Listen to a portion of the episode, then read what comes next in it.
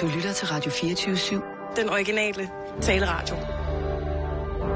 Velkommen til den korte radioavis med Rasmus Bro og Kirsten Birgit Schøtz-Krets Hørsholm. Har du haft en øh, dejlig weekend, Har Kirsten? du fået fat i nogle spritservietter? Nogle spritservietter? Har du ikke bedt Sissel om at få fat? Sissel, har du ikke hentet nogle spritservietter til Rasmus? Tak, Sissel. Hvor, hvorfor? Hvad? Nasser har været her igen. Endnu Lars Trier Mortensen. M- Mogensen, ikke? Hvad? Øh, Mogensen? Ja, ja, ja det er Mogensen, den ene ja. eller den anden. Ja, nå, Kan vel være ligegyldigt. Jeg kan ikke røre ved noget herinde, før vi har været i gang. Tastaturet skal sprittes. Det Ja. hele skal sprittes af. okay. Øhm, skal vi vente med at, at sende nyheder så, eller hvad? Nej, jeg rører jo ikke øh, ved mikrofonen okay, med min nå, vi skal have de øh, vådservietter nu. Øh, spritservietter. Sprit, det skal være sprit, masser af Ja. alkohol i. Ja, Jeg er klar. godt. Øh, så lad os lige tage en nyhed. Øh, klar, parat, skarp. Og nu, live fra Radio 24 Studio i København. Her er Ja, den du skal sætte den lidt hen til min mund. Ja. Kom. Der. Åh. Der. Kom. Nej. Her. Altså, Jamen, så... Her. så stop.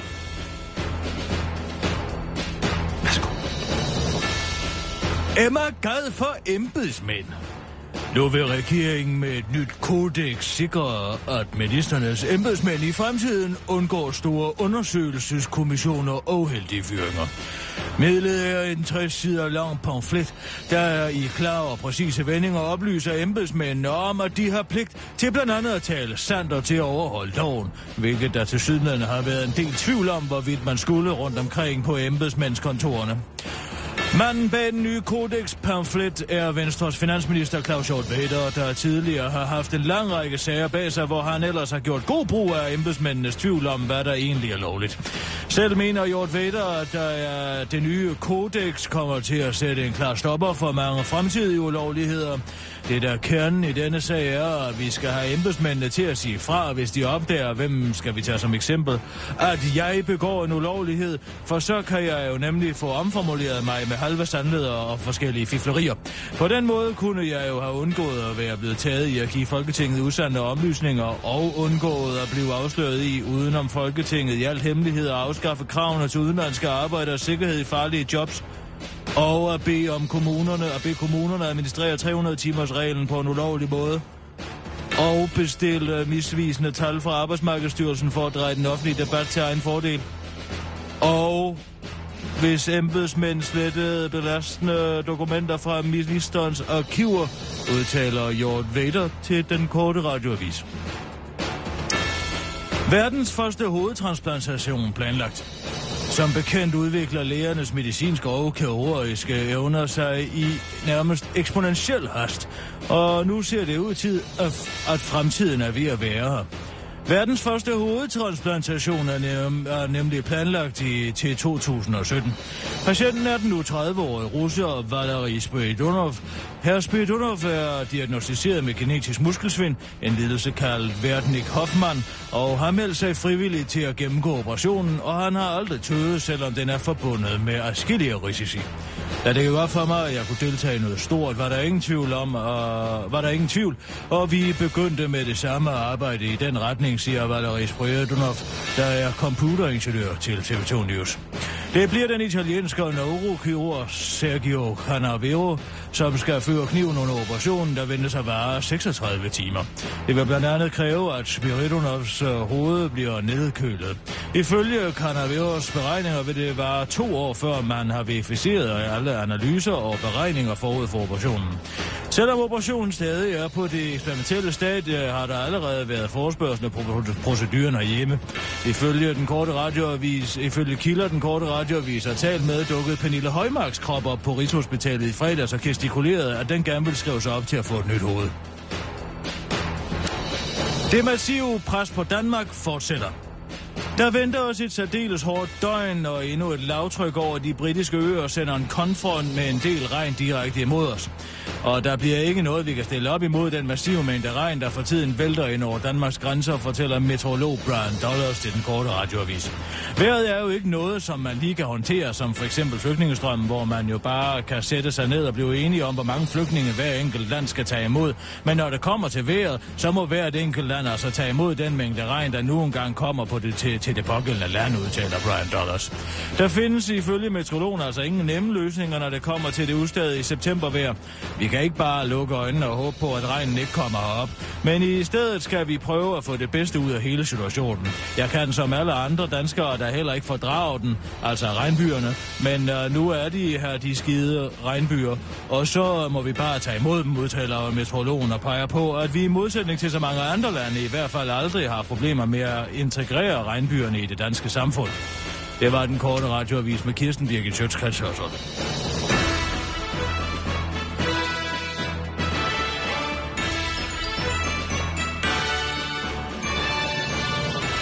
været Ja, over hos mig? Hvad? Har du været over hos mig med den klud? Nej, jeg har ikke fået dem endnu. Det Øh, var... præcis. Jo, Ja, det kom så nu. kom dog herind med dem. Jeg sidder jo og rører og sætter mine fingre alle mulige steder.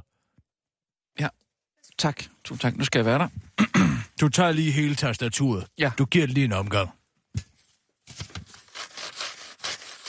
Ja, og Ja, musen altså, der jeg er ret sikker på, at han slet ikke har været herovre. Nej, men man kan ikke altså...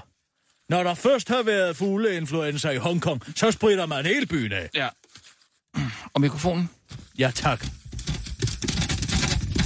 Og så kan du bare lige køre den over. Vi skal ikke bruge den nu. Øhm, Det var bedre. Så, ja. husk Tu- dig, og dig selv. Har Hvad? du sprittet dig selv Nej, nej, nej, selvfølgelig. Ja. Sådan. Tusind tak for øh, den dejlige opbakning til øh, maraton. Eller halvmaraton. Hvad tænker det, du var, på? ja, det var fedt at se dig derude på, øh, på ruten. Så du mig ja, det derude? gjorde jeg. Jeg, jeg Nå. vinkede til Så du ikke mig? Men Du stod også og gav varen ud. Nej, jeg løb der. Nå, Ja, jeg er så glad for at se dig derude. Jeg prøvede lige at, at vinke, men altså... så du Jørgen også? Øh, nej, Jørgen, hvem? Ja, Jørgen og, Jørgen og Olsen fra Brødrene. Øh, Jørgen Olsen, nej, løb han? Nej, han var der med mig derude og lave gas. Nå, okay. Nå, lave gas. Hvad mener du? Og lave gas. Vi laver gas, at det er en ting, Jørgen har fundet på. Mm. Men ja, han har fået mig med på den de sidste par gange. Og jeg må sige, at han er... Altså, når det kommer til at lave gas, så er der mm. Altså ingen som Jørgen. Ikke så meget holder. Men Jørgen, han er en rigtig spas med. Nej, det vi gør... Han kom til mig for... Ja, hvornår var det? Det må have været... Jamen, jeg har i hvert fald været ude en 5-6 gange nu. Det er fordi, vi sad og talte om en gang, Jørgen og jeg, at Mm. vi var så trætte af, at vi ikke kunne komme nogen steder i vores bil. Fordi der altid er de her sportsarrangementer midt inde i København, som jeg aldrig har forstået. Hvorfor kan man ikke bare tage ud på en pløjemark ude ved Roskilde En og løbe pløjemark? 26 km? Hvorfor Ej, skal nej. man løbe midt inde i København, hvor vi andre prøver at køre? Fordi det er en Nå, fantastisk men... mulighed for at få lov til at, bruge byen på en lidt anden måde, ikke? Altså lige se Brug byen på en lidt anden måde. Hvad mener Ja. du med det? Så løb der ned på gågaden. På gågaden og strøget, Ja, det er nede, hvor der alligevel ikke kører der nogen. kan, der kan man da ikke løbe. Hvorfor kan man det, ikke der, det er jo totalt fedt at, at, at løbe på, på vejen, der hvor bilerne normalt kører. Altså ligesom, nu indtager vi byen, ikke? Altså os, der kommer. Og altså, ud med bilerne. Ind med, med benkræfterne, ikke? Jamen, så tag dig over og løb over på den vestjyske motorvej. Der er der alligevel ikke nogen bilister. Nej, det er da ikke det samme. Jeg begriber det ikke. Jeg er træt er af, at man ikke kan komme fra A til B, Ja. fordi at folk skal stå på rulleskøjter, eller cykle 70 km på en ethjulecykel, eller hvad de finder på. Mm. Ja, det, man kan ikke engang have kanalerne i fred mere nu. Ej. Nu er der kajakro og, og padler, og jeg Slap ved ikke nu hvad. af, Kirsten. Det er simpelthen så fedt. Og, Altså, Claus Riske siger, at han ikke kan komme rundt i sin chalup Tutsi mere. Sin hvad? Sin chalup Tutsi. Hvad er det? Chalup, det er en båd. Nå, ja, okay, ja. Han kan ikke komme frem og tilbage, fordi folk, de er taget til vandet også nu. Mm. Pøblen. Nå, hvor kom vi fra? Nå jo, nej, og- men så, siger, så sidder vi og taler om det, Jørgen og jeg. Ja. Og så siger Om han, hvad taler jeg om, undskyld? om at man ikke kan komme fra A til B i sin egen ja, by. Ja. Nå, men så siger han, jeg har noget gas. Mm. Jeg laver gas med dem, siger, hvad laver du? Og øh, så siger han, jeg tager dig ud og giver vand. Altså, du ved, mig, folk står jo altid, og så giver de en kop vand til Ja, nogen, der det- løber, eller det sådan noget andet. Så siger nå, men det er der ikke særlig meget gas i, Jørgen. Så siger han, nej, der er ingen gas i det, der er vodka i. Hvad? Ja, så i stedet for, at der er vand i koppen, så putter vi vodka ned i koppen. Og det er en dårlig vodka. Det er da overhovedet ikke sjovt. Det er da sjovt at se. Så nogen der, som aldrig rører alkohol, lige pludselig får hele munden fyldt med sådan en spritet Jelsin vodka. Så skal du se dem stå og hakke og bakke. Og vi står også altid der, hvor det er lige allersværest. Altså, øh, man siger jo, ja, at det, det, det, det, man rammer muren. Der, Ja. hvor vi prøver at regne ud, hvor folk rammer muren, de Ja. bliver rigtig tørstige. Ja. Og så står vi der, og vi ler, og ler, og ler, Nå, og det er noget og noget. Det kan jeg sige dig. Okay. Det er morsomt. Ja. Jørgen, han hader så nogen, der ikke drikker. Men egen bror er jo... Øh, altså, Ja, tidligere alkoholiker. Jamen, han er da også røvsyg. Ja, undskyld, Ej, jeg siger det. det. Er godt nok øh, groft at sige om sin egen bror, øh, bare fordi han ikke drikker, synes jeg. Jamen, der er da ikke noget sjov i sådan en. Nej, men det har heller ikke været sjovt for ham. For hvem? Nej, for Ja, Jørgen. noller. Hvorfor? Noller. Ja, han kan, er fuldstændig... Han har da haft det simpelthen så morsomt så mange gange. Ej, han kan ikke huske, hvad der skete i Fantastiske 80'erne. fester, Ej, nej, melodunden, hele Molevitten, det kan jeg love dig for, de har haft det sjovt. Men det stoppede bræt. Fordi han hellere vil have en nål. Ja, hvor herre bevares. Det synes jeg er en mærkelig øh, holdning at have til sin egen øh, bror, der har, der har været øh, alkoholiker i, jeg ved ikke hvor mange år. Altså, hvad er fordelen ved at huske 80'erne i øvrigt? Ja, jeg venter. Der, ja, det ved jeg ikke. Nej. Så lad dig være med at være så opsat på det. Mm. Nå, men du blev færdig, og nu er du stolt af dig selv, og du har fået gennemført et eller andet. Er det Ja, hvad? ja. Jeg har faktisk trænet lidt til det, ikke? Og det er ikke, fordi jeg fik noget... Det var ikke noget særligt resultat. men Det var bare det at være, være, være med og ligesom opleve øh, byen på den måde. Så dagen efter, så var vi ude til, til demonstrationen øh, foran Christiansborg. Hele familien. Eller dagen inden var det. Var det ikke? Var det fredag? Ja. Hele familien? Lørdag, lørdag undskyld. Ja. Det hænger ikke sammen, det du fortæller. Hvornår har du været til hvad? Jamen altså, øh, sø- søndag, søndag maraton. Mm. Og lø- lør- lørdag demonstration. Nå. Okay, jeg har ikke været til den demonstration. Men jeg havde planlagt at gøre det.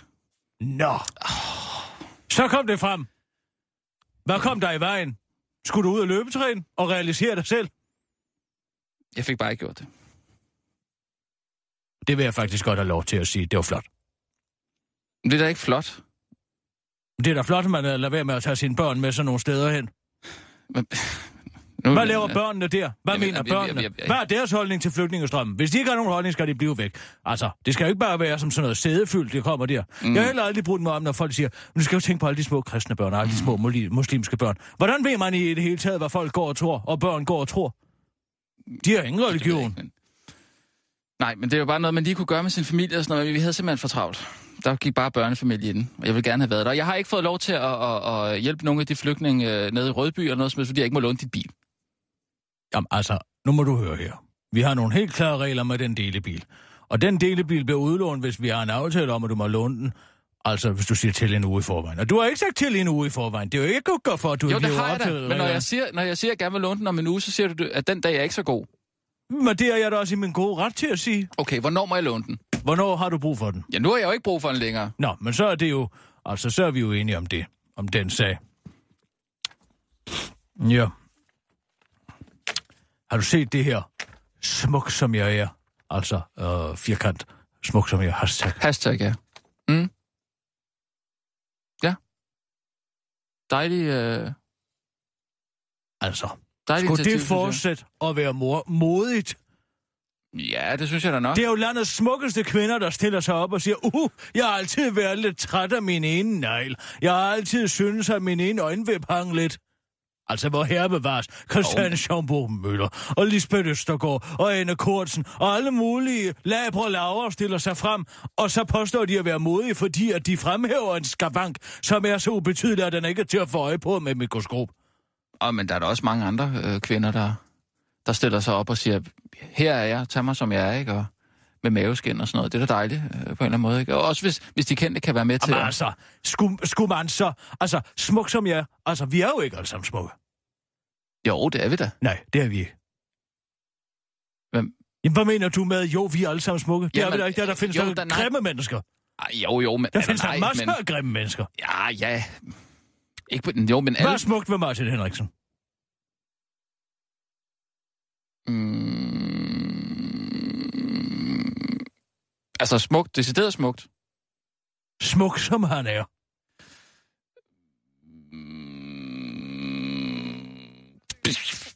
Øh, øre. Han har øh, nogle... Eller, det ved jeg ikke. Nej. Okay. Altså, det er en uskik, at vi alle sammen skal være med.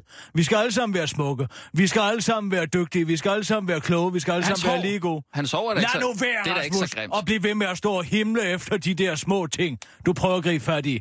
Nej, vi er bange for eliten i det her land, og det er ikke til at holde ud. Skulle jeg så stille mig op og sige, og med mit, med mit ene eget uh, bryst, hvor mit ene bryst der sidder og sige, smuk som jeg er, det vil jeg da godt se ikke særlig kønt ud. Eller hvad med min nedgroede negl, eller min potegrad, eller jeg ikke kan løfte armen over 90 grader. Hvad med alle de ting? Jamen, du er da... Det er da ikke smukt. Lad nu være. Hold nu op. Men du er da en smuk... Nej, vi er simpelthen så middelmodighedssøgende i det her land. Alt skal være smukt og godt og dygtigt. Mm. Det er utroligt, at vi er... Det er derfor, vi aldrig kan vinde noget fodbold. Fordi der er ingen, der må være bedre end andre. Der er ingen, der må være gode til andre. Hvad med, at vi får nogle boldspasser ned i Champions League og spille dernede? Fordi vi må jo ikke blive alt for godt, vel? Nej, nej, nej. Vi skal alle sammen være med og gode og dygtige til det hele. Ja, så nu må man ikke, øh, nu må man ikke øh, lægge et billede ud, hvor man lige viser sin fejl. Jamen, det, det, det er jo siger. ikke fejl. Nej, eller... Jamen, man må gerne lægge billeder, fejl. man må gerne lægge billeder ud af sine fejl. Og altså, man, man skal ikke påstå, at de er smukke. Nej, nu, nu skal vi altså have nogle, nogle ny- nyheder, Kirsten. Altså, tror du, Nicky Lauder synes, han ser særlig køn ud? Nej, det er nok ikke sikkert, men altså, han er jo... Ja, det ændrer jo ikke på, at han er jo et, et, et godt menneske, og... og Nej, men det er da også fint, men derfor skal jeg da ikke påstå, at han er smuk, som han er. Nej. Det er han jo ikke. Han ligner nej, en nej. sæl Ja, okay. Ja. med gratineret ost på. ja. Skal, vi, skal vi tage nogle nyheder? Gerne. Godt. Klar, parat, skarp. Og nu, live fra Radio 24 Studio i København. Her er den korte radiovis med Kirsten Birgit Schøtzgrads Hasholm. Skats IT-system EFI burde nedlægges, konkluderer rapport. Vi er på en dødssejler, som vi desværre sejler med. Kaptajnen er faldet død om, og selvfølgelig er der fare for skibet og de mennesker, der er ombord. Det er situationen med EFI, der nu er sat i haltende drift, siger Erik Frøkær, lektor på Datalogisk Institut øh, på Københavns Universitet til Børnske.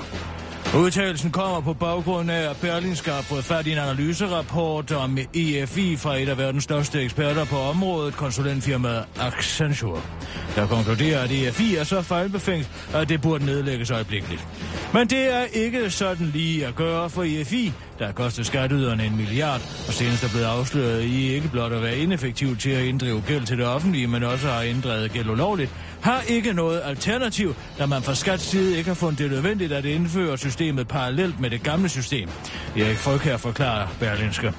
Man øh, kan ikke lukke det ned, for det gamle, for der er ikke noget alternativ. Der er lukket af for det gamle og ført data over i det nye. Man skulle selvfølgelig have sat gang i en parallel drift og prøvet af, om det her nu fungerer, men det har man jo ikke gjort, siger han. Den analyse har fået... Øh, den nye analyse har fået formanden for skatrevisorerne Peter Larsen til at øh, statsrevisorerne Peter Larsen til at konkludere, at der er noget citat riv, rav, ruskende galt i skat. En ting er, at der er tekniske vanskeligheder undervejs, det kan for så vidt være slemt nok, men at systemet ikke engang er lovligt, er jo øh, endnu mere rystende. Spørgsmålene står i kø om, hvorfor diverse minister og skatsledelse ikke har handlet mere og hurtigere undervejs, for mange af problemerne har åbenbart været kendt længe, siger han til Berlingske. Den korte radioavis har forsøgt at få en kommentar fra skat, men det har ikke været muligt, da der citat lige er en, der er kommet ind på kontoret med en hundevalp, som vi alle lige gerne vil hilse på, siger receptionisten til den korte radioavis. Hashtag smuk som jeg er. Smuk som jeg er. Nu siger en række af landets allersmukkeste kvinder endelig fra mod de skrappe skønhedsidealer. Alphabet-sangerinden Stine Bremsen har sparket et nyt stærkt budskab i gang på de sociale medier. Hashtag smuk som jeg er lyder budskabet, der støttes af flere andre danske kvinder, der alle sammen viser deres kroppe små finurligheder, som gør dem noget til noget helt specielt. Skønhed er nemlig mange ting, og især en følelse, skriver en af de unge sangerinder, der selv har været ked af sine stridører som barn. Og hun bakkes op af flere andre smukke kendiskvinder, blandt andet Christiane Schomburg Møller, der egentlig endelig står frem og viser sine skæve lillefinger frem. Det er stærke sager, og det viser, at selvom man er gud smuk og normalt øh, kun fremstiller sig fra den perfekte side, godt kan gøre en enkelt undtagelse i den gode sags tjeneste, udtaler livsbilekspert Henrik Byer til den korte radioavis. Bare babser invaderer muslims topmøde i Paris. To imamer var ellers godt i gang med at diskutere det århundrede gamle spørgsmål om, hvorvidt man gerne må gennemtæske sin kone eller ej, da to aktivister fra den feministiske gruppe Femen indtog scenen topløser. De to feminister greb mikrofonerne og råbte feministiske slogans på såvel fransk som arabisk, samtidig med at, deres blottede barm, at de på deres blottede barm havde skrevet henholdsvis Ingen kontrollerer mig, og Jeg er min egen profet. Det skriver The Daily Telegraph, eller The Telegraph. Optrinnet kom som et stort chok for de mange fremmødte mænd, der havde ventet spændt på i flere timer at få skældnet rigtigt fra forkert af de to middelalderlige muselmænd, men også de to imamer fik et chok. Allerførst troede jeg, at mit dynamitbælte ved et tilfælde var gået af, og at Allah sendte mig de øh, første to af mine 72 øh, jomfruer, som jeg bare kunne knippe lige så tosset jeg ville i himmeri, forklarer den ene af de to imamer, Abdullah al-Sheikh, til den korte radiovis og tilføjer. Men så gik det op for mig, at jeg ikke bare lige sådan måtte knippe dem, og så blev jeg vred og frustreret, siger Abdullah, der modstod sin allerførste indskydelse, der var panden dem begge i gulvet. Selvom mange af tilhørende forlangte de to kvinder skulle henrettes øjeblikkeligt, lykkedes det de to kvinder med politiets hjælp at undslippe med livet i behold. Det var den korte radio radioavis med Kirsten Birgit, Sjøtskrets og Solm.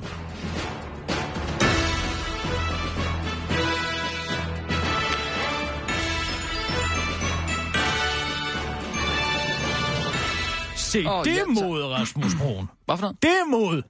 Hvad mod? Ja, og tage BH'en og overtøjet af at gå ind til sådan en forsamling af mænd, der diskuterer, hvorvidt det er i orden at tæske sin kone, og så Mm. afbryde hele lortet. Ja. Det er modigt. Ja. Det er modigt. Det kunne Emma Holten lære noget af. Ja, men man beder også lidt om, om Der problemer. er ikke meget far ved at sætte sig ind i deadline og sige, at man synes, at man bliver forfordelt i samfundet. Mm. Det der, Mm. det kræver mod at stille sig op og gøre den slags. Ja. Øhm, Jeg har faktisk en ting, som jeg er lidt ked af ved min krop. skal jeg spørge til det? Nej, det behøver du ikke. Det er et hak, jeg har i mit skinneben. Et hak? Ja. Jeg har et stort hak i mit skinneben. Vil du se det? Som du er født med, eller?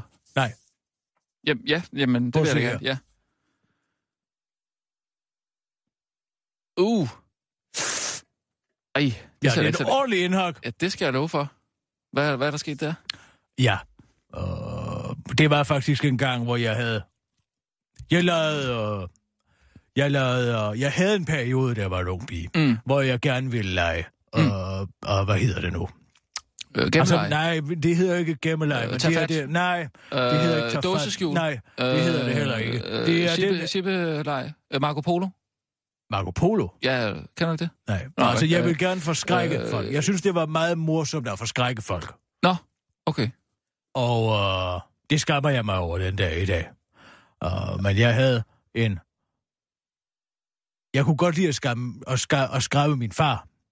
Ja. Uh, fordi han fik sådan nogle sjov chok, synes jeg. Mm, Men altså en dag, da han stod over med len mm, ude i det høje græs, mm. og der kravlede jeg hen. Altså gemt i det høje græs. Ja, Der kravlede jeg hen til ham. ja. Han havde ikke fået han var så travlt beskæftiget. Altså, det skulle laves foder ud, Ja. ja. ud af det her høje græs. Ja. Og i sidste øjeblik, så springer jeg frem. Bøh, siger jeg så. Og så... Så rammer lægen. Nej, Lige ind i mit skætteben. Ja, det er sandt. hold da kæft. Hvordan, hvad? Ja, så stod blodet jo ud, kan jeg, skal jeg hilse at sige. Det er fordi, altså Jens Birgit arbejder kun med skarpt værktøj. Mm. Altså, det er, det er det halve arbejde. Det er at sørge for, at ens værktøj er jo. Ja, ja. Men så fik jeg jo læst og påskrevet, at man skal ikke, eller hvad bare han sagde, du er ikke kommunalt med, med, med en mand, der slår. Og det har jeg fuldstændig De ret kan i i. gang med at skælde dig ud. Ja, fordi jeg forstyrrer det arbejdende folk. Der er en gård er jo et arbejdssted. Jamen, lå du ikke med, med skinneben? Jo, åbne? jo, men altså, det tog han sig jo af. Bagefter så hoppede han ind, og tog mig med over i skuret, og så øh, forsøgte han det sammen. Altså, Nå. med øh, et tråd. Altså Du fiskesnør. kom ikke på hospitalet? Nej, nej, nej. Det ville have taget alt for lang tid at køre derind. Det klarede Nå, han jo også selv. Okay, ja. Og så lå jeg i sengen i et par dage. Ja. Ja. Men det, altså, altså det hak, han fik hakket godt ind i knoglen, Jens Birgit. Han havde et ordentligt svung. Mm. Altså, Altså, nu må jeg lige spørge om noget. Stor mand. Må jeg lige spørge om noget, Stor, Kirsten? stærk mand. Øh, nu, nu vil jeg... Og det skammer jeg mig faktisk over i dag. Det kan jeg da Man godt. skal ikke forstyrre det arbejdende folk. Det er også derfor, jeg ikke bryder mig om storrumskontor. Det er en lang afbrydelse hele dagen lang. Nå, hvordan går det med dig? Ja, det går fint. Jeg sidder lige og arbejder. Nå, fint nok. Så kommer der en anden. Og hvad Ja, har du så okay. lavet, ikke? Jamen, det er sjældent, man lige får ind med len, når man går hen og prikker sin kollega på ikke? Nej, men det burde man måske. Hvad? Effektiviteten er jo dalet stødt i Danmark siden indførelsen af storrumskontoret. Er det det? Ja, det er det. det Det kan jeg for. Folk kan ikke få fred til at arbejde. Det er derfor, så mange bliver hjemme. Men må jeg lige spørge Og noget? der kan man jo ikke kontrollere. til Din Hvad? historie der. øhm, bare lige nu. Vi er ved interviewet her. Jeg skal også have skrevet den bog om dig der. Øh, gjorde du det her med at, øh, at, at, at, at forskrække din far for at få opmærksomhed, tror du?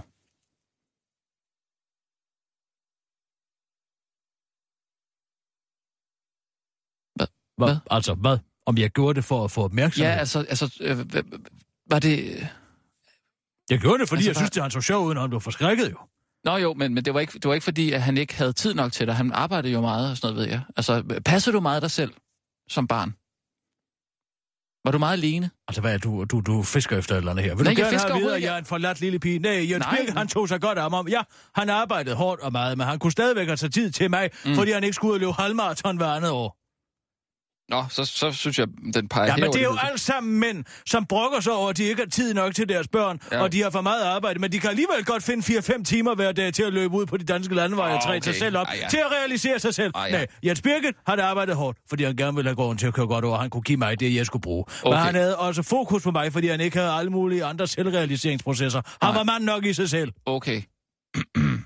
Og ja, det kan Så- godt være, at han havde en, det, man vil kalde en dadbot i dag. Men Mm. altså, det var et fint skønhedsideal dengang. Der behøver man ikke at være en ren mørbred. Mm. Det har jeg altid sagt. Jeg vil ikke have mine mænd, som jeg vil have min filet mignon.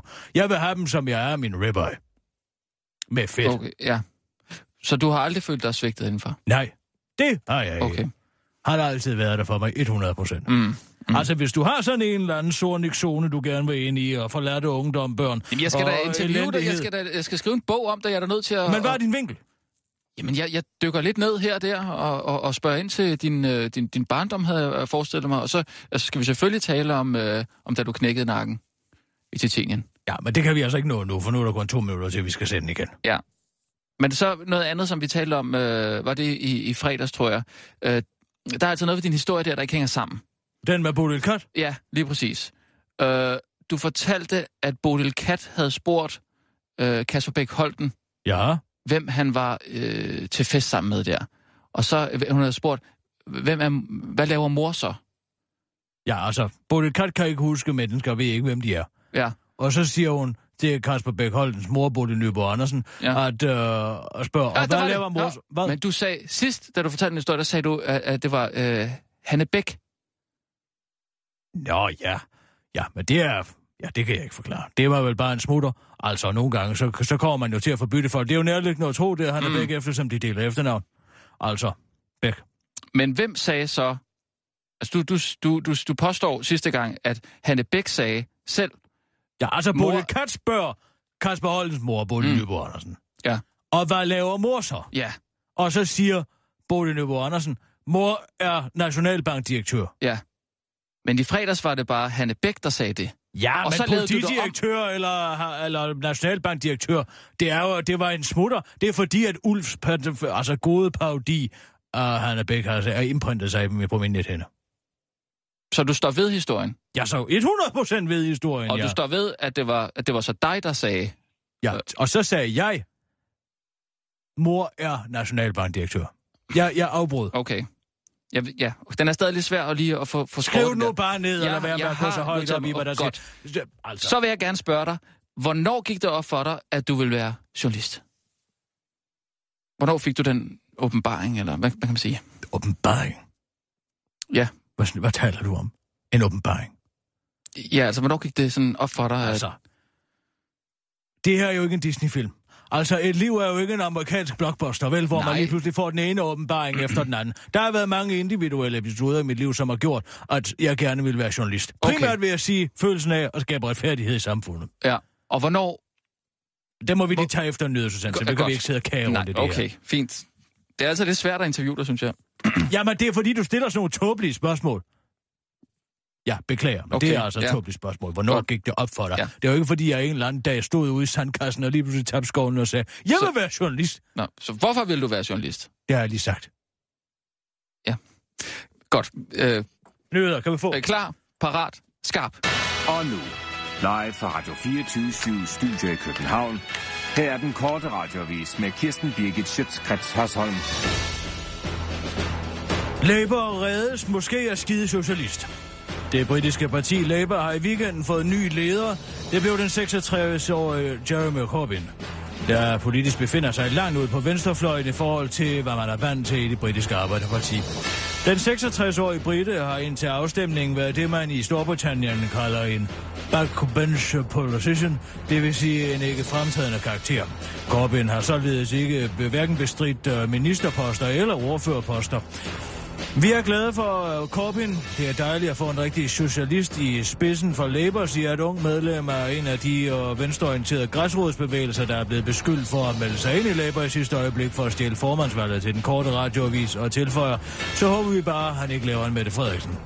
En Mette Frederiksen er politisk jargon for, når en person, der er kendt for at have været venstreorienteret, bliver leder af et arbejderparti i et land, hvor der ikke er nogen arbejdere, og så viser sig at være langt mere højreorienteret, end det personen hidtil har udgivet sig for at være, fordi virkeligheden er vanskeligere end fantasi. Blinde kan også være racister. Selvom mennesker, der er født blinde, øh, selv mennesker, der, kan, der er født blinde, kan være racister, det viser en ny undersøgelse fra The University of Delaware, foretaget af professor i sociologi og kriminologi, Asia M. Friedman. Konklusionen på undersøgelsen, der blev foretaget blandt 25 mennesker, der har været blinde siden fødslen, viste altså, at blinde også kan stereotypisere, når det kommer til race. Det tager dem lidt længere tid, og det er mere tvetydigt, men de gør det, siger A.C.M. Friedman til CNN. De blinde bruger ikke visuelle hints som for eksempel stemmer og navne, siger hun til CNN og tilføjer til den korte radioavis, eller for eksempel den stank, som mange fra Somalia har. Det er nærmest som om de bader i rådens smør. Den korte radiovis har talt med Preben Filtermann, der har været blind siden fødslen, og han mener ikke, at blinde kan være racistiske. Det er ikke noget, jeg mærker på mig selv. Jeg møder bare mennesker, ikke raser, fortæller han og tilføjer, selvom jeg da synes, det er pisse irriterende, når de står og tæller i telefon, mens jeg prøver at købe mine cigaretter, afslutter han til den korte radioavis. Og så er der godt nyt til fattige. Nu kan man nemlig ikke længere være fattig i Danmark, eller det vil sige definitionen på, hvornår man er fattig i Danmark, nemlig fattigdomsgrænsen, bliver nu afskaffet. Det er Venstres indrigsminister Karen Ellemann, der mener, at man ikke kan fokusere på kroner og øre, når fattigdom skal måles. Vi kan ikke bruge en fattigdomsgrænse til noget som helst i socio- socialpolitik, så derfor vil jeg ikke bruge flere ressourcer på dem. Eller bruge den i det hele taget, siger Venstreministeren til Jyllandsposten. Og det er en nyhed, der glæder mange tidligere fattige danskere. Jeg er glad for, at jeg ikke længere behøver at betegne mig selv som fattig, når jeg allerede den 15. i hver måned ikke har råd til at købe en liter mælk, udtaler Ulla Gormsen til den korte radiovis og fortsætter. Nu kan jeg endelig betegne mig selv som en, der bare ikke rigtig har nogen penge for tiden, afslutter hun nærmest lykkelig. Det var den korte radioavis med Kirsten Birgit Schøtzgrads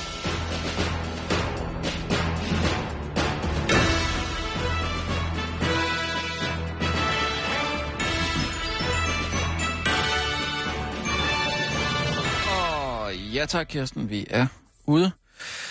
Øhm, så, har du egentlig skrevet en nyhed på dem her med, altså Tyskland lukker grænserne? Øh, nej. Den, nej, Nej! den har jeg ikke lige øh, nået at få med. Sagde jeg ikke til dig i morges, at du skulle skrive den?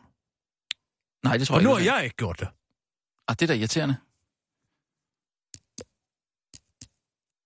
Kan vi, vi, vi tager den i morgen. Jamen, Så så, kan- er det jo ikke en nyhed længere. Nej, nej, lad os nu se. Det kan Ni godt være, dage det kan godt være Ni tage en dage- tur til. Ni dage gik der for barrieredighedens land. Ja, Fra de åbnede favnen til de sagde, ej, nu, nu er det sgu nok. ja. Ja, det er Men der er imponerende, jo også kommet mange mennesker, ikke? Altså, Ja, der er kommet rigtig mange mennesker, Ja, ja, men det vidste man jo godt. Og nu Jamen. skal de jo i dag finde ud af, hvad vi skal gøre nede i EU dernede, ikke? Ja. Alle i hele Europa, de siger, nå, nu må vi hellere få en fælles europæisk løsning, og det, det, det venter man sig på. Jeg, jeg, tror, jeg tror ikke, der kommer til at se en skid. Altså, det er jo fuldstændig ude af proportioner at begynde at sidde og diskutere ned i Bruxelles, hvordan man skal uh, altså, allokere 160.000 uh, flygtninge, når man udmærket godt ved, at der er langt mere end det. Altså, hvad hjælper det? Det Mm. er jo en dråbe i havet, det forslår som skrædder i helvede. De har ikke givet mig en chance for at bruge tre gode idiomer. Altså, Ja. hvad tror du selv på? Jamen, altså, jeg, der må Altså, tror du, fordi Charles altså. Jean Carmel Juncker. Hvad? Jean... Jean, Mang, Jean-Claude? Jean-Claude Juncker. Ja. Og han sidder dernede og kan komme med nogen som helst løsning. Det går jeg da ud fra. Han er jo dybt korrupt, han der er pisselig glad. Ja, men øh, vi skal jo alle sammen tage de der. Nu er de sågar begyndt at indkvartere med Buchenwald. Ja, det klinger måske lidt. Det lyder lidt mærkeligt egentlig. Ja, det må du nok sige. Ja. Det er jo ellers skønt. I Buchenwald? Nej, altså, ja, i området Buchenwald er fantastisk. Det Nå. ligger jo meget tæt på Weimar, Mm. altså, som er jo en af de altså, store og østtyske byer i Thüringen. Mm. Og jeg elsker det derovre. Altså, Nå. Sachsen med Dresden og, og Thüringen med Weimar. Weimar er jo altså uh, hjemstedet for, for, uh, for uh, uh, Bauhaus. Åh, oh, den var helt væk. Mm. Altså for Bauhaus-stilen, og sågar, hvad det hedder... Og møbelkæden? Ababaha. Øh, møbelkæden øh, Bauhaus. Ligger det dernede? Undskyld. Øh, øh, Bauhaus. Møbelkæden. Møbelkæden Bauhaus. Ja. Jeg, jeg forstår ikke. Der er sådan en møbelkæde, der hedder Bauhaus, ikke? Altså Walter Gropius. Hvad for noget? Nej, nej, altså... Altså Walter Gropius har ikke nogen møbel... Altså, hvad, hvad mener du? Jeg, jeg, jeg spurgte bare, om det lå dernede, Bauhaus. Altså, Bauhaus er en skole af design, Nå, ja, okay. som er ja. stiftet af Walter Gropius. Jeg, jeg troede, du tænkte på møbelkæden der. Okay. Så gift for Alma Mahler. Ja. Nå, det var jeg ikke lige med på. Jeg troede, jeg troede du snakker om den der møbelkædeproducent. Hvorfor ja. i alverden skulle Ja, jeg tage det ned til. Thüringen Nej, for at tage det- et det- Så kan jeg da bare tage ud til Rødovre. Jamen, jeg, jeg synes også, det lød mærkeligt. Det synes jeg da. Altså, Rasmus, du er en meget lidt dannet mand. Det bliver jeg simpelthen nødt til at fortælle dig. Jo, hvad, hvad var det, du snakker om? Walter altså, Gro- så- Grobenhavn? Så du bare sidder og taler om, hvor vidunderligt der er i Alsace, fordi der ligger en IKEA. Altså, hvad Nej, i, nej, i, nej, nej. i hele hovedet helvede, Nej, nej. du taler om? Jamen, Hvem er øh, Grobenhauer der? Gropius, Walter Gropius. Ja. Ja. Han er stifteren af Bauhaus. Åh, oh, okay. Men altså ikke møbelkæden. Altså, Nej, nej, det er med på. Det er med på. En eller anden dag, Rasmus, så tager jeg dig med på en dansesrejse. Så må jeg tage dig for alvor under min vinge, sådan så du kan få lært noget kultur. Ja, det så tager vi den ja. helt store tur, tur i Tyskland. Okay. Du har vel hørt om Goethe? Jo, jo. Han er også for de kanter. Hvordan, hvordan, hvordan får det dig til at føle, når du er på de kanter der? Hvad føler du så? Er det en frihed, eller hvad, hvad er det? Er det, er det historien, der på en eller anden måde... Har du haft lyst til at flytte dig til? Hvad er det spørgsmål, du stiller nu? Ja. Hvad, hvad, hvad, hvad, nej, nej, nu må jeg lige. Altså, hvad- hvad får man det- stiller et spørgsmål, ikke Nå, okay, ja, du vil ja. gerne have svar på et spørgsmål. Ja. Så stil det ene spørgsmål. Hvad får det dig til at føle, når du er dernede? Hvornede? Ja, dernede i øh, Sydtyskland der. Det er ikke Sydtyskland. Nej, nej, okay, nej, men så øh, Alsace. Nej. Altså, Et Bauhaus. nu bliver du et nødt til... Rasmus, nu bliver jeg nødt til at bede dig om at gå ud og, og kigge på et atlas. Og så komme tilbage og stille det spørgsmål. Og Ja, ja, så må du sætte så, en nål i, hvor du gerne vil have. Hvad er det for nogle kanter? Alsace, Thüringen, Sachsen. Jamen, jeg- Det er jo tre forskellige steder, din Okay, okay. hvad var det for et sted, du snakkede om? Thüringen, Weimar. Thüringen, okay. Det er det, vi snakker om. Hvad får det dig til at føle, når du er på de kanter? Altså, jeg er helt væk. Det er et, Jeg begriber Jeg, ikke, hvad der er, du fortæller mig. jeg spørger dig jo. Hvad du spørger mig om? Ja, hvordan... hvordan- jeg får, hvordan det får mig til at føle Ja. at være i Thüringen. Ja, Jamen, jeg befinder mig vel. Fordi man kan mærke, at der er en historie der. mm, Der er en, kunsthistorie og en litteraturhistorie, som er værd at samle på. ja. Og der, det kan der vel ikke have været meget af, øh, der hvor du kommer fra oprindeligt, altså øh, ude på landet. Lidt nord for Aarhus. Hvordan, hvordan skiller det sig ud? Altså, hvad er det? Hvad er det? Hvad er det, du vil spørge om? Jeg prøver bare at åbne lidt op for dig.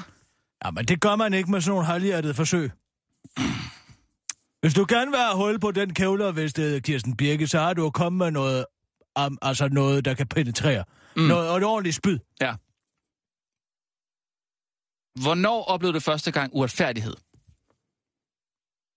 Se, det er et bedre spørgsmål. Ja, men det gjorde jeg, og... Jeg har faktisk beskrevet det i en af mine pikker. Altså, øh, jeg min far, Jens Birgit, bliver Mm. på et tidspunkt knust af en hestetransport. Ja, det kan jeg godt øh, huske. som rever sig løs og knuser hans bækken øh, mellem øh, altså hovedhuset Mm. og, og traileren. Ja. Der er, det er en af de største trailere på hele, øh, på hele egnen. Der er 14 bryggerheste inde i, så den vejer jeg godt til. Mm. Og øh, det sker pludselig. Den Ja. river sig simpelthen løs fra, fra lastbilen, og så bliver han knust. Og øh, der ligger han jo altså i sygeseng. Mm. Og min far var jo meget vældig. Det var han. Vældig mand. På egnen. Mm. Han gjorde meget for lokalområdet. Også en foreningsmand. Uh, ikke afholdsmand, men foreningsmand. Og, uh, og der på et tidspunkt, da han ligger der i sygeseng, så er der altså valgkamp. Altså til kommunalbestyrelsen. Ja. Det mindre valgkamp jo ved, som, er, som der er uh, sådan rundt omkring. Og det er jo mere bare folk, der stiller op i virkeligheden. Men altså, Ja. der var så en, som havde... Uh, uh, han var rigtig skidt fyr. Jeg kan ikke huske, hvad han hedder, lige på stående fod. Men han er inden for, inden for Aarhus, og han ville gerne derudover og, og gå lidt på kampagne. Og mm. der øh, møder han pludselig op, tropper han op ved min fars sygeseng, med en fotograf. Ja. Ja. Altså, ligesom Nasser Carter. Ja. En ren Nasser Carter laver han faktisk. Mm. Altså, inden det blev moderne. Og øh, ville have billeder. Og øh, min far ligger der nærmest i koma.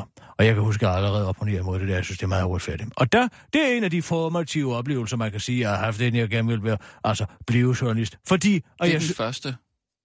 det er den første, jeg kan erindre. Ja. Der har muligvis været nogle øh, tidligere, som... Altså, Men hvordan altså, oplever du det her? freudianske samtale til Ja. ja. muligvis kunne komme frem til. Okay, ja. Men jeg oplever det som en meget uretfærdig ting. Og min far vågner også op i, i løbet af hele den her seance, og faktisk pryler ham.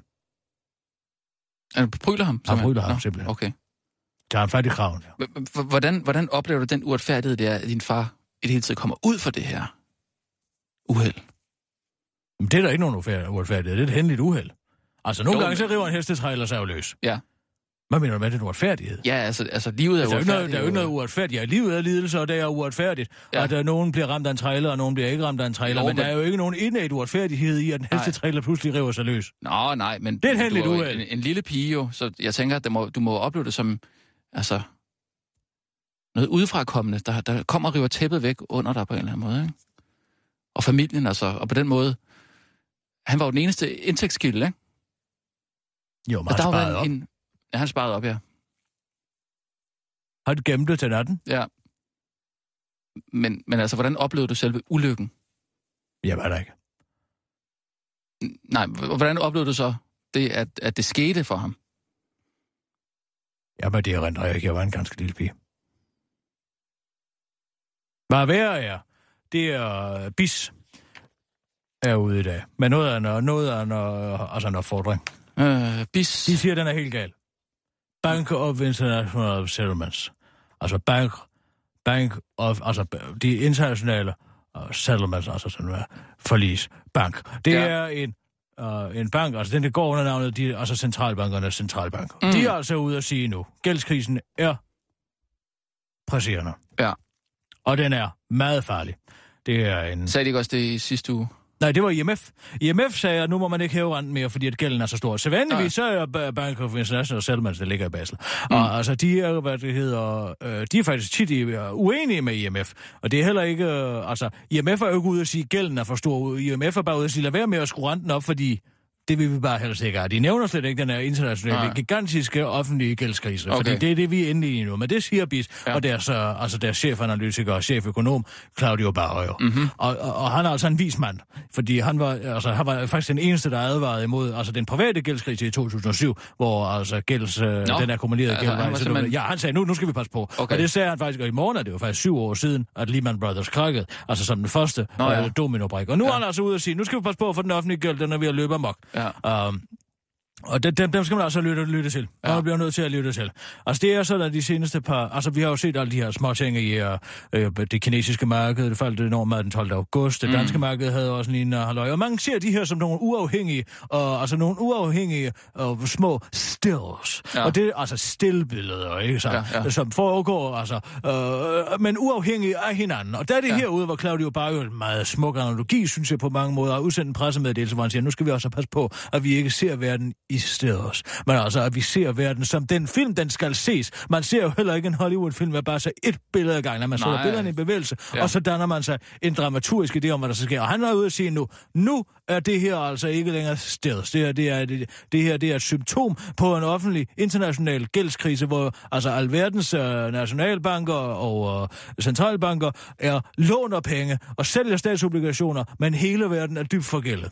Bortset lige fra Tyskland og uh, Kina, men Kina har så et privat altså gæld, som er akkumuleret det- til enormt mange penge. Det og det drejer sig lige, ja, det drejer sig lige om en udviklet del af verden, altså alle, uh, altså alle, alle i-landene. Ja, Ja. ja.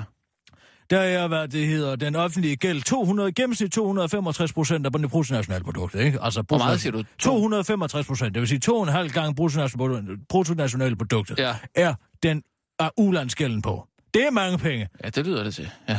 ikke sandt? Jo. Og i, altså, det der man kalder EME, som er Emerging Market Economies, altså de mindre lande, det kan være nogle afrikanske lande, det kan være nogle sydøstasiatiske mm. lande, altså de her lande, hvor, som har lav til middelindkomst, der er den sted 50 procent point. ja. Men hvad kommer det også ved? Det skal vi finde ud af. Ja, det kommer jo noget også ved, at når alle vores nationer, bortset fra nærmest, altså Tyskland og Kina, har enorme gældsposter. Alle steder rundt omkring i verden, Ja. så taler vi ikke. Sidste gang, der talte vi jo om, at Mr. Smith og de danske, altså herre Jensen, tabte penge. Men den her mm. gang, der kommer det til at betyde, altså statsnedbrud. Okay, så der sker ikke noget for... Ja, der, der, ja, der. Den enkelte dansker, hvordan påvirker det den enkelte dansker? Det, det, At staterne går nedenom og hjem, ja, hvordan påvirker det den enkelte og borger? kan vel ikke gå helt nedenom og hjem? Hvorfor kan det ikke det? Ja, det, Hele buen er så spændt op lige nu. Okay. Det er det, han siger, ikke? Ja. Er så spændt op, at hvis man begynder at skrue på de altså, øh, øh, små knapper, som markedet eller sædvanligvis har, Ja. til Det at sagde de, regulere sig ja. selv, hør Ja, efter, hvad ja, jeg siger ja. til dig, og regulere sig selv, så springer hele boblen. Ja. Fordi der er ikke nogen, der har råd til, at renten stiger. Renten er jo i meget lav lige i øjeblikket. Ja. Ja. Men Hvis den snakker stiger lige vi- pludselig, så kommer alle ulandsgælden og de statsobligationer, der er købt. For eksempel Mario Draghi, som jo har købt statsobligationer i. Det er jo den måde, man holder de, alle de syd- og europæiske lande oppe. og Ikke at man Mm. køber statsobligationer fra europæisk side i Italien, i uh, Spanien, i Grækenland, og så siger man her er pengene. Man pumper penge ind, som Mm. man ikke har, fordi den er skabt af en sædelpresser, som kører på højtryk og ulandsgæld. Ja. Og der har vi problemet. Det, er bare sådan et, det lyder bare som sådan et dommedagsscenarie. Jamen, det er et dommedagsscenarie. Ja. Hvad mener du med? Ah. Ved du det, hvad? Men det snakker man jo tit Det om, er ikke? 100 procent sikkert. Altså, når sådan nogle mennesker her går ud og siger, råber vagt, kan være. Ja. Jeg ved meget om området, men de ved rigtig meget om området. Det, okay. her. Det er eksperter, og jeg går ikke ud med hashtag økonom, som jeg er. Jeg ved godt, hvem jeg er, og jeg ved, hvem de Ja. her er. De er eksperter på området, og dem skal man lytte efter. Og nu skal jeg fortælle dig en ting. Ja. Folk er skide ligeglade, for det kan man se på guldpriserne. Så vanligvis, når folk er bekymret for markedet, så stiger guldpriserne, og Ja. guldpriserne har været det samme. Så endnu engang sølvet, som jeg har 200, kro- 200 kilo af stående ude med carport, stiger. Og det er et industrimetal. Folk ja. Er det ligeglade. De forstår ikke konsekvenserne. En eller anden dag, så sidder vi alle sammen med hånden i så hånden. spørge om to ting? Altså, punkt nummer Kina krakker lige om lidt. Det er sådan private gæld. et. Hvad skal vi gøre, og hvornår sker det? Vi skal holde op med at låne penge. For helvede! Så hold Ja, det- dog op med at låne penge. Alle mennesker låner penge til højre og venstre hele tiden. De stifter ja. gæld, og man laver, akkumulerer en hel masse gæld, som jo også pludselig bliver penge nu, ikke? Ja. Når du, hvis jeg låner, altså lige pludselig siger, vil du låne 10.000 kroner af mig selv, jeg, af mig, jeg har en sædeltrykke, så giver jeg dig 10.000 kroner, som jeg lige har trykt, så er der 10.000 kroner mere i markedet, som der ikke var før. Ja. Skal vi tage nogle nyheder? Ja, så? tak. Okay. Klar, parat, skarp. Og nu, live fra Radio 24 Studio i København. Her er den korte radiovis med Kirsten Birgit Schøtzgrads Hasholm. Gælden gælder offentlig gæld. To analytikere fra Bank of International Settlement råber nu vagt i gevær over den enorme offentlige gæld verden over, der nu langt overstiger mængden af gæld, der for syv år siden i morgen fik den første dominobrik Lehman Brothers til at vælte i den sidste økonomiske krise. Bank of International Settlements, der populært går under navnet Centralbankernes Bank, var de eneste, der advarede om den forestående katastrofe i den private gæld, øh, om den forestående katastrofe, den private gæld ville forårsage i 2007, advarer altså nu i en pressemeddelelse om farerne ved den offentlige gælds eksplosiv vækst. Cheføkonom Claudio Borio forklarer, det vi er vidne til er ikke små isolerede rystelser, men frigivelsen af et tryk, der er bygget sig op i overvis, siger han til The Telegraph. Det drejer sig kort fortalt om den internationale finansmarkeders totale afhængighed af centralbankernes renters for godt befindende, fordi den akkumulerede offentlige gæld er eksploderet over de sidste år, seneste år. Over den, de seneste år er den offentlige øh, akkumulerede gæld i primært det offentlige, men også i den private sektor i de udviklede lande steget med 36 procent og er nu i gennemsnit på 265 procent af bruttonationalproduktet, mens den i de såkaldte EME, Emerging Market Economies, det vil sige lande med lav til middelindkomst, er steget med 51 procent til 235 procent, eller et beløb på 9 trilliarder dollars. Den pludselige øh, stigning i gæld, offentlig eller privat, har altid været et sikkert tegn på, den forestående, på en forestående international krise, siger øh, Claudio Bo til The Telegraph og tilføjer til den korte radioavis. Selvom det sidste gang var herre og fru Smith, der primært krakkede, vil vi nu se krak på statplan, siger han. Den almindelige befolkning er dog ikke sådan til at slå ud, øh, for så vil man se en stigning i guldprisen, og det gør man ikke. Den korte radioavis har været en tur på gågaden i Holbæk for at tale med Britta Hansen, og hun er ikke bekymret. Jeg tror jeg ikke, vi kommer til at mærke noget til. Jørgen har sit gode job i den offentlige sektor, og så har vi jo også friværdien i huset, der er steget voldsomt på det seneste, fordi vi ikke bor langt ude på bølgerne, og banken gerne vil låne penge til folk, der ikke har nogen, så, sådan nogen, så, så de kan købe vores hus. Og vi skylder kun en halvanden million i banken nu, og hvem den bank så skylder penge til Nationalbanken, eller hvad der nu hedder alt sammen, og de skylder penge til den europæiske centralbank, der så køber statsobligationer for penge, de selv trykker ned i Europa, og fordækket underskuddet af de eneste øh, to økonomier i verden, der har overskud på betalingsbalancen Tyskland og Kina, selvom Kina selvfølgelig har en enorm privat gæld. Nej, det er ikke noget, der er noget med os at gøre, siger hun til den korte radioavises udsendte rapporter. Postchikanemanden fra Langemand, Lang... Postchikanemanden fra Lange Land bustet. En øh, 59-årig mand, der i 8 år har chikaneret læserbrevskribenter på Langeland, er endelig blevet pågået af politiet. Chikanen er kommet øh, til udtryk i form af breve med afføring, døde rotter, kuponhester, undertøj, fiskeudtyr fra Tyskland og hotel i andre type effekter. Gennembruddet i sagen kom efter, at politiet tidligere på året sendte informationer om chikaneposten til samtlige postbud på Sydfyn. Vi bad dem om at være opmærksomme på lugter af lort, på og mærkelig adfærd, og for et par måneder siden øh, var der et postbud, der anmeldte en person, som han havde set putte noget i en postkasse. Det er pågældende, vi har sigtet, siger John Arli Henriksen fra Lokalpolitiet i Rudkøbing til Fyns.dk. Det var altså det, at postbuddet for en sjældent skyld havde set nogen benytte sig af Post Danmarks Services, der for alvor fældede postchikanemanden. Manden har kendt, at han havde chikaneret folk, der har ytret deres meninger i lokalavisen Øboen på Langeland. Men han, bliver, men han forklarer til den korte radiovis, at det faktisk er en lettelse endelig at blive taget. Det har kostet mig en formue at benytte Post Danmark på ugenlig basis. Jeg startede med at sende en to kilo tung menneskelort til en kvinde i Rudkøbing, hvilket stod mig i... Øh, øh, mange penge, men det stod hurtigt klart for mig, at jeg blev nødt til at holde vægten på pakkerne nede, hvis jeg skulle have råd til at chikanere de forbandede læserbrevskribenter igennem længere tid. Til sidst havde jeg dog brugt så mange penge på portoen, at det faktisk var en lettelse for mig at blive opdaget, udtaler manden, der netop har solgt sin landejendom på Nordlangeland for at finansiere chikanen. Det var den korte radioavis med Kirsten Birgit Schøtz, Krets Hørsholm.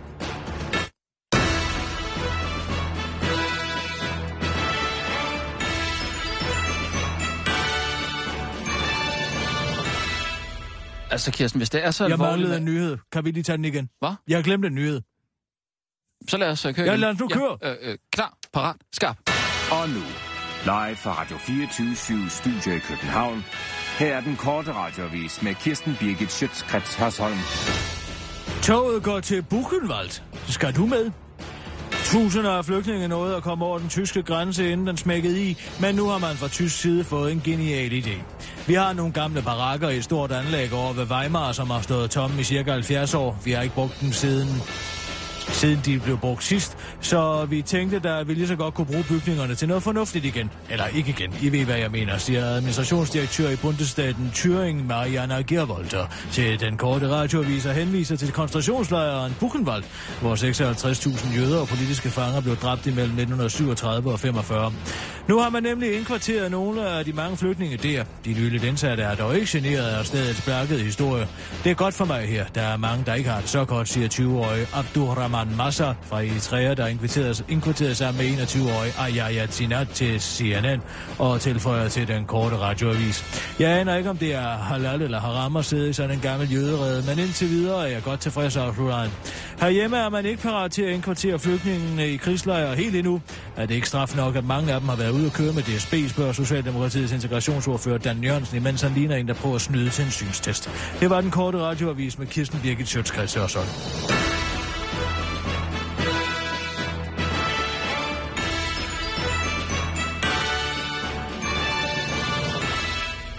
Altså Kirsten, hvis det er så alvorligt med den offentlige gæld, og det snart er dommedagsscenarie, jeg ved ikke hvad, så synes jeg bare, det er mærkeligt, at jeg ikke kan finde noget om det inde på Berlingske, jeg ikke finde noget på Politikken, jeg kan ikke finde noget på TV2, DR, BT, nogle steder.